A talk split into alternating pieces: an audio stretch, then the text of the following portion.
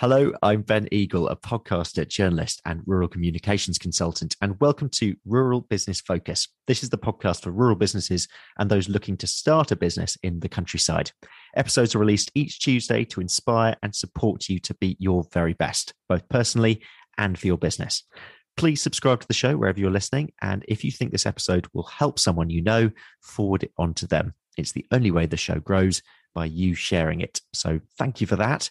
But now, let's start today's show.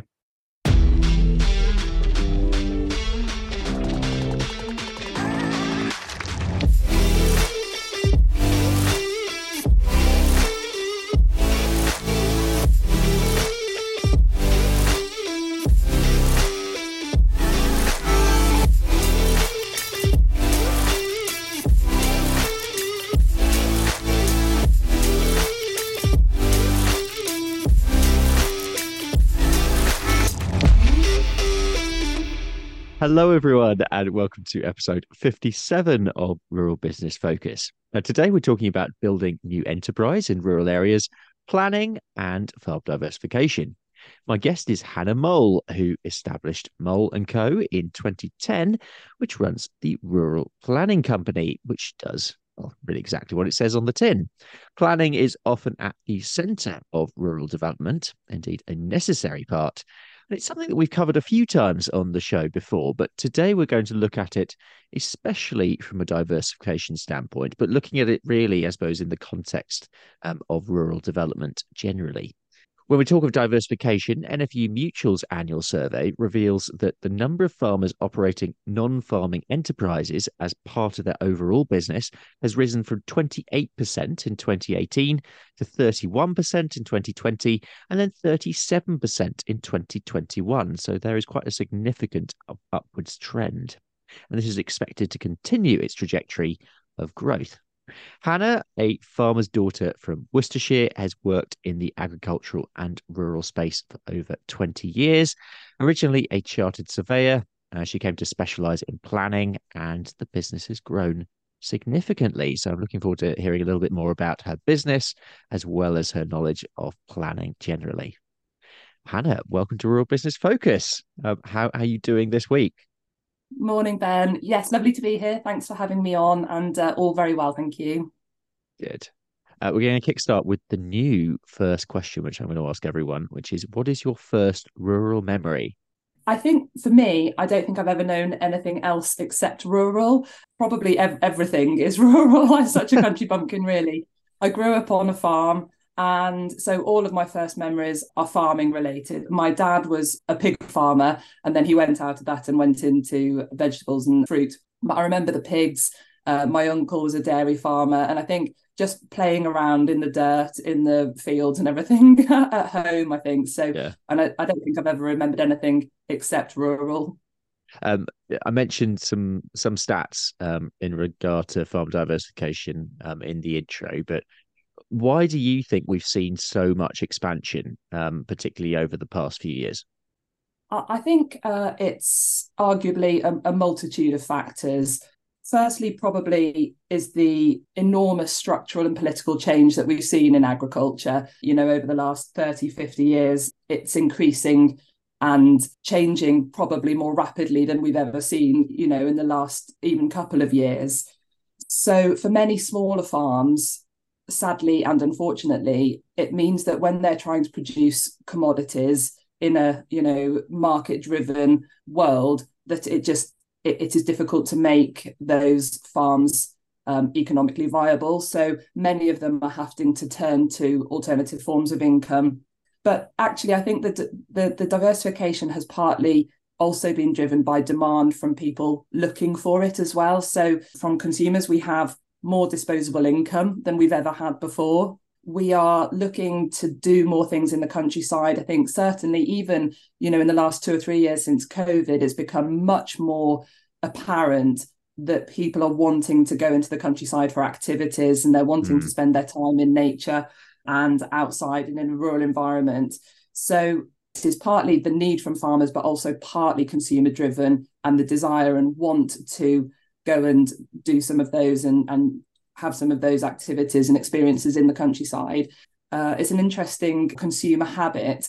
Over the last few years since the advent of, for example, Amazon, pre pre Amazon and pre you know internet delivery we were more materially led. So if your hairdryer packed up in september you'd wait and ask for it for christmas. But now we just click on buy next day and you've got your hairdryer the next day. Yeah. so we're not we're not needing material things anymore you know we have them uh, um, especially because of that disposable income and everything else so yeah. we're looking for experiences instead and you know so we're looking for that next Instagram shot or uh, to spend time with our friends or our families. And of course, the countryside can deliver a lot of those experiences, which you wouldn't get elsewhere. So I think that's helps sort of the the consumer demand for it too that is a really interesting observation. I think that's that's the first time I've I've heard it framed in that way. But that that makes complete sense because for so many of us, it has, whether you think about it or not, it has had a direct impact on the way that we actually uh, live our consumer lives. I suppose. Live our lives, yeah, definitely. Um, in terms of diversifications, because you must have come across quite a few now, um, I'm guessing farm shops sort of feature that kind of thing. What are some of the more common ones? But also, perhaps, what are some of the more unique, interesting ones that you've come across? There has been a really big shift over the last few years. So, 30 years ago, diversification was what we traditionally thought of diversification bed and breakfast in the farmhouse, yeah. some horse livery, farm shops renting a building out to somebody in the village to build you know some of that still is prevalent and relevant now you know we still renting out buildings is absolutely still top of the list you know it's it's it's the most common form of diversification and that's still as relevant today as it ever has been. Bed and breakfast i would argue has has slightly been replaced by still accommodation but has been replaced by glamping airbnb yep. different types of accommodation farm shops in some instances have struggled so that there has been some rationalization in that sector. And of course uh, you know things like the added value and produce and so on there has been some fantastic really innovative products that have come out from you know farmers that have diversified and rural businesses setting up in in the location. But actually as you say just really absolutely sprung up in the last I don't know, five plus years maybe. These some of these really cool, innovative things. So you could talk about glamping all day long and yeah. the huge, huge expansion in glamping. And some of those accommodations have become really unique and innovative, haven't they? You know, some of them are really quirky, really interesting. Who would have ever thought that, you know, you'd be staying in a a bus or a train carriage or a you know a mm. treetop house or whatever you know so some of those have become really interesting but then people are doing things that honestly, even I 10 years ago would have said that would never work. you know, things that you just think, how do they work? And but they do. And going back to that experience led thing, people are looking, they've got a bit more money, they're looking to do something different. So yoga with goats or walking with yeah. llamas. I mean, who would have ever thought that would actually run, you know, and be successful? But brilliant and great for those that are doing it some of the things I love are things like the confetti fields, you know, that are opening up. So it's alternative forms of tourism, bringing people out. People are doing things also that they would otherwise have done traditionally in in more urban environments. Things like gyms, you, you know, fitness on the farm, and and dogs, uh, dogs and cats, hugely a growth area. And uh, so so we're seeing loads of dog walking fields. And again, I'd have thought a few years ago, who's going to pay you to so fence true. the field and let their dog walk in that field yeah, for an hour? They seem to be springing up everywhere now. Everywhere, but they're a, a, low cost entry point. It does depend where you are. Obviously, you can't have it, you know, sort of halfway up a hill in the middle of nowhere in Wales. So you've got to be reasonably close to a large population. But yeah, they're springing up everywhere. Low entry point, and being very very successful. But then also on the back of them they're doing you know exercising fields and we're doing a lot more things for like dog grooming and stuff. So dogs are the new babies. People are spending a lot of money on them. And taking that diversity and, and bringing this towards the planning system how flexible is the planning system to allow for that diversity of enterprise nowhere near flexible enough, unfortunately. It has been a, a, big barrier. Unfortunately, it's also a bit of a postcode lottery as to depending on where you are a little bit. And I'll, I'll explain that. But uh, to, to be planning geeky for a moment, we in in the UK, and I'm just going to predominantly talk about England, but we we work within what's called a plan led system, which is where the government and local planning authorities they write local plans, they write frameworks, and they say when planning officers are making decisions, you have to make decisions in accordance with our plans, in our local development plans and our frameworks. So we've sort of got this rule book to work off. Now, when the government and local authorities are writing those plans, it's very urban led and it has been for a long time, you know. And it's, I mean, I understand why, because the most of our population live in towns and cities. So I get that.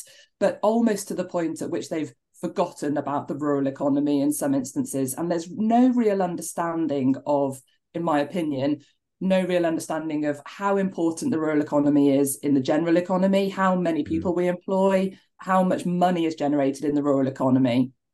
And of course, you can only live and work in rural areas with a good planning system because everything that you need to do, whether it's wanting to build a house to live in the countryside or starting a rural business or diversifying, it all needs planning. Yep. So you need to have a supportive planning system that supports rural, and it just has been really lacking, uh, you know, for a long time. Interestingly, there does currently, and only really very currently, seem to be some wake up to this. And Michael Gove has just a few days ago launched a consultation on extending permitted development rights and allowing quite a lot more flexibility within permitted development mm. for rural businesses and farms. And that is really important and it's really valuable. And I, I do welcome that. But it's only part of the problem. Um, that that is improving permitted development, but permitted development is very prescriptive and set criteria, really. What we actually need is something more fundamental, which is a better understanding of the importance of the rural economy at a government level and and more support coming top down yeah, um, just, just, sorry, just pausing on that. Yeah. I mean, uh, from your position as someone who really lives and breathes the planning system and, and has, has vast experience in in the rural uh, world on this basis, in your opinion, what would what would take for that to happen? What what are the nuts and bolts that we need to do? Is it a complete systemic shift? Is it the the kind of people who are, are training um, as part of planning teams in town planning? What's required? I think probably uh, sort of both of what you said, really. I mean, so much of it is political, of course, you know, and, and you could spend all day talking about that, couldn't you? And that the you know the rural economy and politics and planning, there's there's very little representation, and I, I just don't think at you know at government level that there's an awful lot taken into account, and probably not enough representation of of the importance of it but I, I honestly don't really know how that would change in a you know in a very there's no quick fix for that is there that is a mm. systemic mm. problem i mean of course you've got mps that are, are more rurally focused and do stand up and do have their say but yeah i just think that it's it's still seen as kind of small fry and not as important as it should be at more local level there is actually i mean go, going slightly sideways there is a huge problem in delivery of the planning system anyway. It's very, very under resourced. Planning officers are leaving local authorities left, right, and centre. The government is trying to do some some to address that. Whether it will work or not, I don't know. Um, so of course, there's there's basically not enough people, and those planning officers that are there have generally done something like an urban planning course of some description, yeah. with very little input again about the the rural side to it. Uh, just bring this towards um, an individual business level, an individual farm level. How do you think we can see planning, I suppose, as less of a hurdle? Because again, we've we've gone through a lot of the challenges there, but less of a hurdle and more of a strategic opportunity. So because planning is an inevitable part of, of any new venture, well, depending on the venture, obviously, but if, if it's place based, certainly planning is going to be involved. So how do we shift our thinking, do you think, to actually see that more as an opportunity as part of the process? It's a good question. And of course, planning has always seen and is a regulatory hurdle. And I think people fear the planning system for that reason. There's very much a negative connotation oh, I've got to get through the planning, or I can't get planning, or whatever. I'm a big believer that with the right approach and the right strategy, you can use planning sort of to your advantage, but you have got to get strategic about it. There is an element of politics involved in planning local politics now i mean. So uh, you know getting your local councillor on board for example getting the parish council on board. There's things that you can do which can give you a better chance of success if for example you know it, it is something that might not otherwise be supported.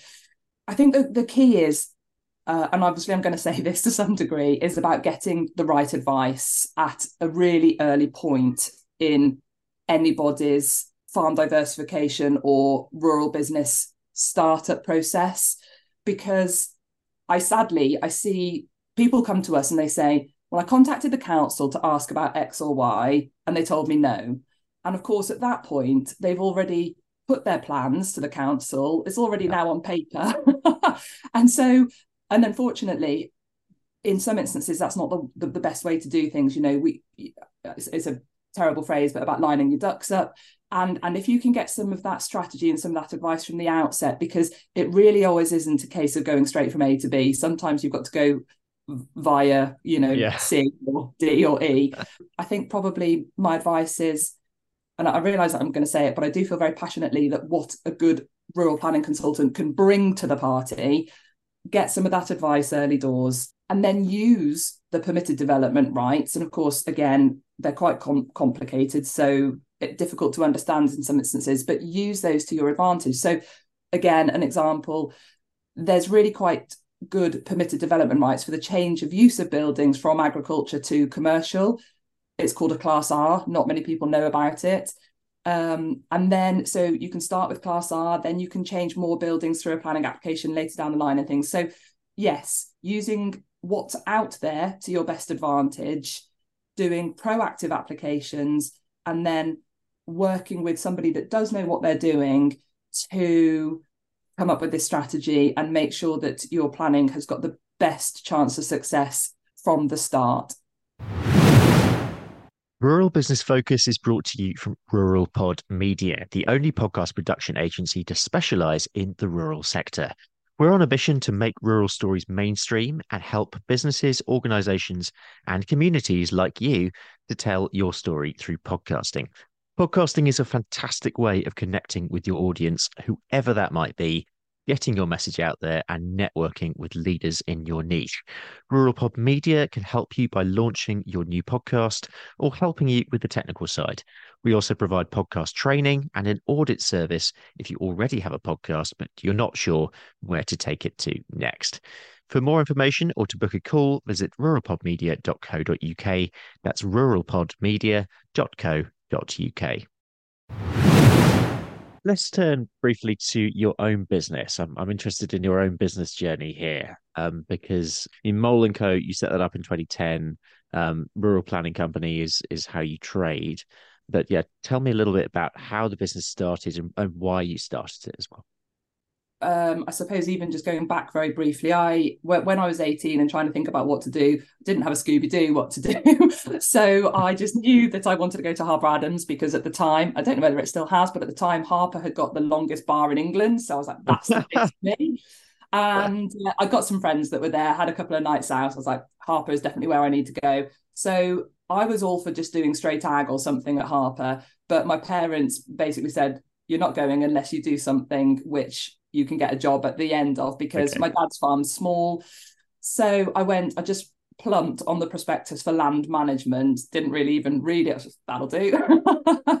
right. Um, anyway, miraculous. Wow. Never, never is a decision that's made a bigger impact on your life be more important than something that you just yeah, that'll do. All, all, about the alcohol, really. And um, so, but but as luck would have it, uh, I enjoyed the course did a placement year, enjoyed that. I was like, actually, this is something that I would like to go into. So miraculously got a degree, and that was really miraculous. And then I, my first job was working for Worcester Livestock Market, so for a firm called McCartney's, who I, I owe a lot to. I got on really well at McCartney's, and I really enjoyed my first. You know, I had a lovely, really, really nice boss. I got a lot from that, and I I feel that they sort of nurtured me through because I was only twenty one when I started. Nurtured me through a few years I got qualified as a chartered surveyor and an agricultural valuer.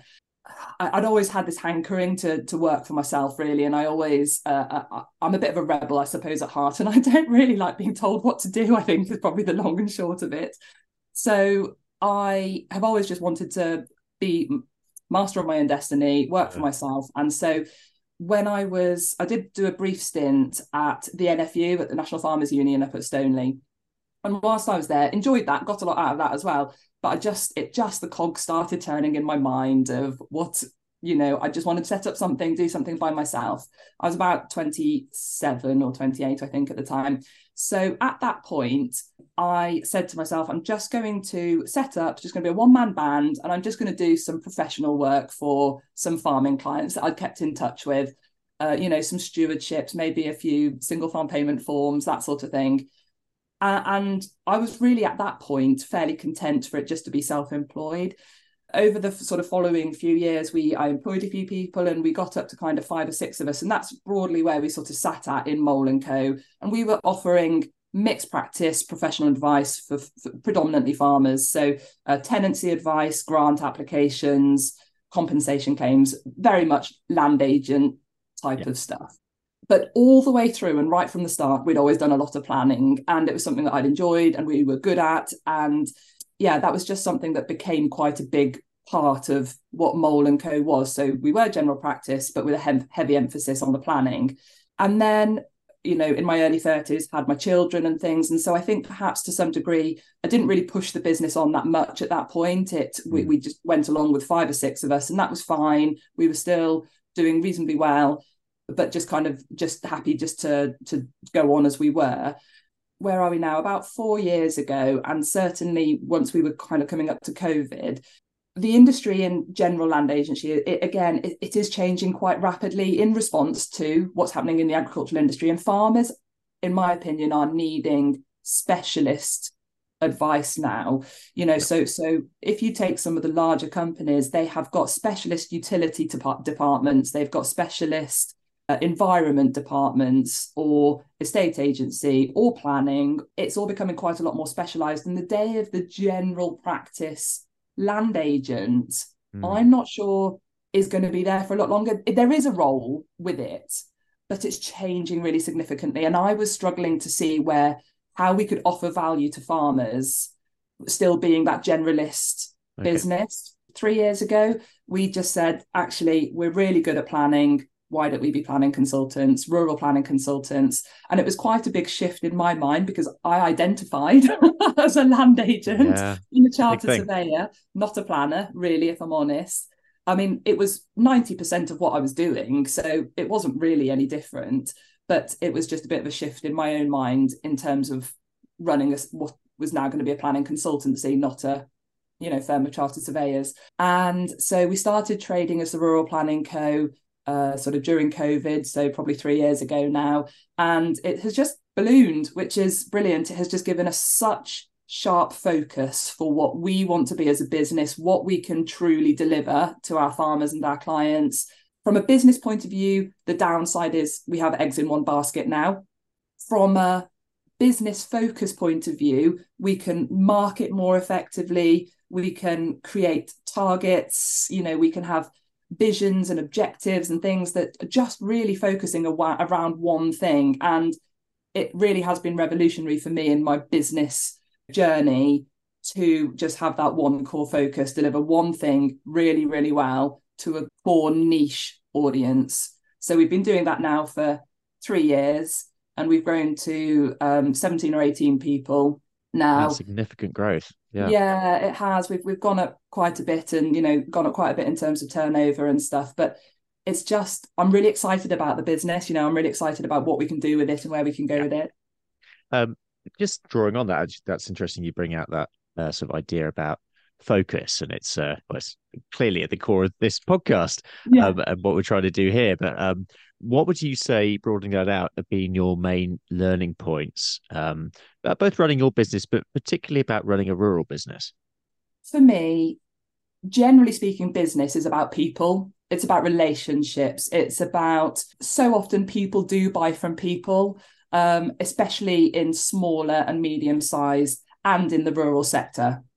It is about being a personable person. It's about being somebody that people want to do business with a lot of our planning advice is quite strategic and you need very specialist advice. But if you were to take something like an agricultural building, which you know, I could sort of do with my eyes shut and and you know do it a hundred times. Yeah. But actually, so could lots of other people in the industry do an agricultural building application. So why do people choose to buy it from us? And it's you know it, it's a lot to do with how you treat people, the customer service that you give. When I was in my very first job at Worcester Market, one of my colleagues told me a saying which I think is is a good saying, and I've always sort of carried it through, which is it's nice to be important, but it's important to be nice. And i.e., basically, don't ever get too big for your boots. Just be nice to everybody, treat everybody the same. You know, I've got clients that are scrap men and lords and ladies, and I don't charge one any more than the other. Yeah. And I treat everybody the same way. And I don't say that to give myself a pat on the back, but I just think that just be a decent human being and you can go a long way. You haven't got to try and be too clever about things. Um, and especially in the rural sector, it's really important and, and, farming because it's such a small world. Your reputation is so important. Yep. So be authentic, be yourself, be trustworthy. But, you know, that's not to say you've got to be a machine have your personality and be interesting at the same time you know? So yeah. be who you are. I think yeah it's a lot to do with people isn't it? And especially in the rural environment. The other sort of thing that i have learned and i've never been good at which we talked about briefly at the start then was the do one thing well because i am naturally a, a shiny object person. I'm like oh a new project. Oh let's do something else oh. or here's a new idea. Uh, and i think really to be very very good at something you just got to concentrate on one thing. I mean there's a saying isn't there? You chase two rabbits and you don't catch either. And I just it is true. And as much as i hate that because i want to do loads and loads of really cool interesting things you know in business you only succeed if you do the boring stuff consistently well yeah. and stop chasing the shiny stuff. Only chase the shiny stuff when you've nailed the rest of it. So that's what i'm still working on personally. And i think it's a truism across across business yeah, oh, so much on that, and I want to I want to draw some of the more of that more of that out at the end. But uh, finally, sort of a, a, future question, I suppose. Um, where do you want to be in ten years? Oh, big question. um, it's a good question. So with the business, I would like to have. I I would like us. My my goal for the business is to become the most well recognized planning spec excellent planning specialist. I want us to be known as you know the best out there. And so that's my vision for the business which takes time to build up that brand and that reputation. So that probably will take 10 years. In terms of size i would like us to grow. I'd like us to be i don't want complete world domination. Something like four or five hmm. offices would be quite nice.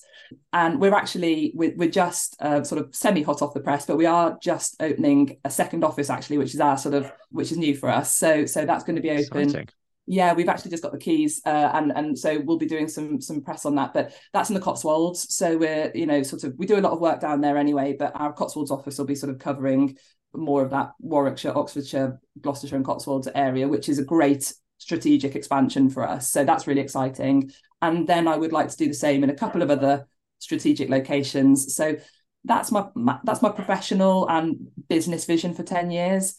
Personally we've spent the last 10 years building up our own farm, my husband and I, and we have now got our business running well. We are building our house on the farm. You know, that has been a long yeah. journey with going from living in a, you know, log cabin to building a house. And that's all started from scratch. You know, that's something we've been doing alongside the rest of the businesses. And so actually, personally, I feel like I'm nearly there, you know, in what I've been wanting to achieve for a long time. We're, we're nearly there, which is really and I'm really grateful for that. And what a lovely position to be in. And I mean, you know, we still owe the bank loads of money, so I still got to keep working. Yeah, um, keep them happy. That's yes, important. exactly. But yeah, personally, I, I feel pretty. If I'm still in the same place in ten years, I'll be pretty pretty chuffed. Um, I'm going to ask you the final couple of questions. Um, the first is uh, general to you. So, what do you do so that you keep focused on your goals? Could be personal or professional. It's a good question. I think that for a long time, it has just been so ingrained in me that I don't think I really think about it there being an alternative. I have worked since I was 14, you know, literally like evenings, weekends, and then as soon as I was 18, and then as soon as I was 21, full time job. I have never ever not worked as hard as I possibly can. And I think to some degree in those early teens and 20s, it was all about money. I was just want to make some money. And then actually it just becomes habit, doesn't it, over a period of time. And now I don't know anything else really. I'm, I'm a loser. I don't have any hobbies. By the time I've sorted out the children and work, I don't have time for anything else. So really, I just, I, it's just become so ingrained that I think it's now just habit really more than anything else. I, still am highly motivated because I'm, I'm, I'm focused on what we can deliver for our clients and hopefully some of the changes that we can make for our clients and some of the impact that we can have. And I'm focused on the business because I'm enjoying the game of the business. You know, yeah. it's it's something that I, I really uh, sort of get a buzz from. I think probably my motivation early doors and the focus came out of that desire to earn money, wanting to build my own farm, wanting to get that set up. And now we are more or less here. The motivation comes out of a desire for the deal, the game, the the fun of it. You know, it it shifts. I think as as you get older. Brilliant. Well, Hannah, thank you so much for coming on the on the podcast and telling us more about what you do. And there's definitely some some key things that I want to draw out today. But before I do that, um, just tell listeners how they find out more about the Rural Planning Co. more about you. Uh, well, we're just uh, rejigging our website. So hopefully within a few months, we're going to have a beautiful new sparkling website that will tell oh, you all you ever need to know about rural planning. So hopefully watch out for that. We are on the normal social media channels through the Rural Planning Co. I do quite a lot of YouTube videos. So as cringy as they are, then if you need to know anything about rural planning, you'll probably find me on YouTube. Oh, I'm um, going to check those out. No, please don't. It's horrible. And then uh, I also sort of enjoy connecting with people on LinkedIn and things, and that's how I do quite a lot of my networking and and working with people through there. So yeah, just uh, that would be great. Yep, there it is again. The power of LinkedIn. Use it, everyone. Um, so yeah, just uh, thank you so much today. We're, we're going to leave it there, but I just want to just reflect on a few of the things that you brought out, especially one of those things which again we return to again and again but it is that benefit of having one core focus. Um, you mentioned sort of being able to market more efficiently being focused on your targets and your objectives. Uh, and I think when you are doing it, it's so, and I'm, I'm the same still, I'm still learning about this. When you have a nice, shiny new object or a new project that you want, I want to go down this line, but actually something else you said was just, just do the boring things well, do those, be consistent with that and carry that on, whatever, whatever area of business you're working in. That's really important to do.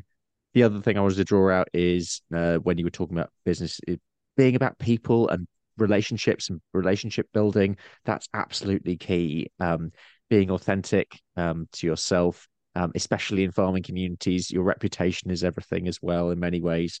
Be nice to people. That's another thing you said which I, I think is is really important and actually it's something that we don't say enough. It, it does make a big difference. Treating everyone um, as yeah as you want to be treated yourself but treating everyone consistently and I think that's probably my call to action for listeners uh, today. Uh, both both that sort of think about how you uh, treat the people around you, but also think about your focus. Let's actually bring it back to that core um, sort of objective there. Think about how focused you are at the moment and whether whether you're being tempted in, in any particular line. Yes, it's great to explore other things, um, but make sure that you're doing uh, those basic things well. So, did did I cover everything there? Do you, do you think? Absolutely, wonderfully. Brilliant. Well, big thanks to my guest today, Hannah Moule. Uh, thank you very much for listening. Um, as usual, I'd love to hear your thoughts on today's episode. We're on Twitter at ruralbf underscore pod or on Instagram at Rural Business Focus. Uh, check out the show notes uh, for any more information on today, including links uh, to Hannah's site. Uh, next time, uh, we're talking about using your time efficiently uh, with the Pomodoro technique. We're going quite left field with that, but if you don't know what that is, check out next week. For now, though, I will leave you in the way that I leave you every episode. Try to do one thing this week that helps you progress and one thing that helps someone else. Keep focused, and I will see you next time.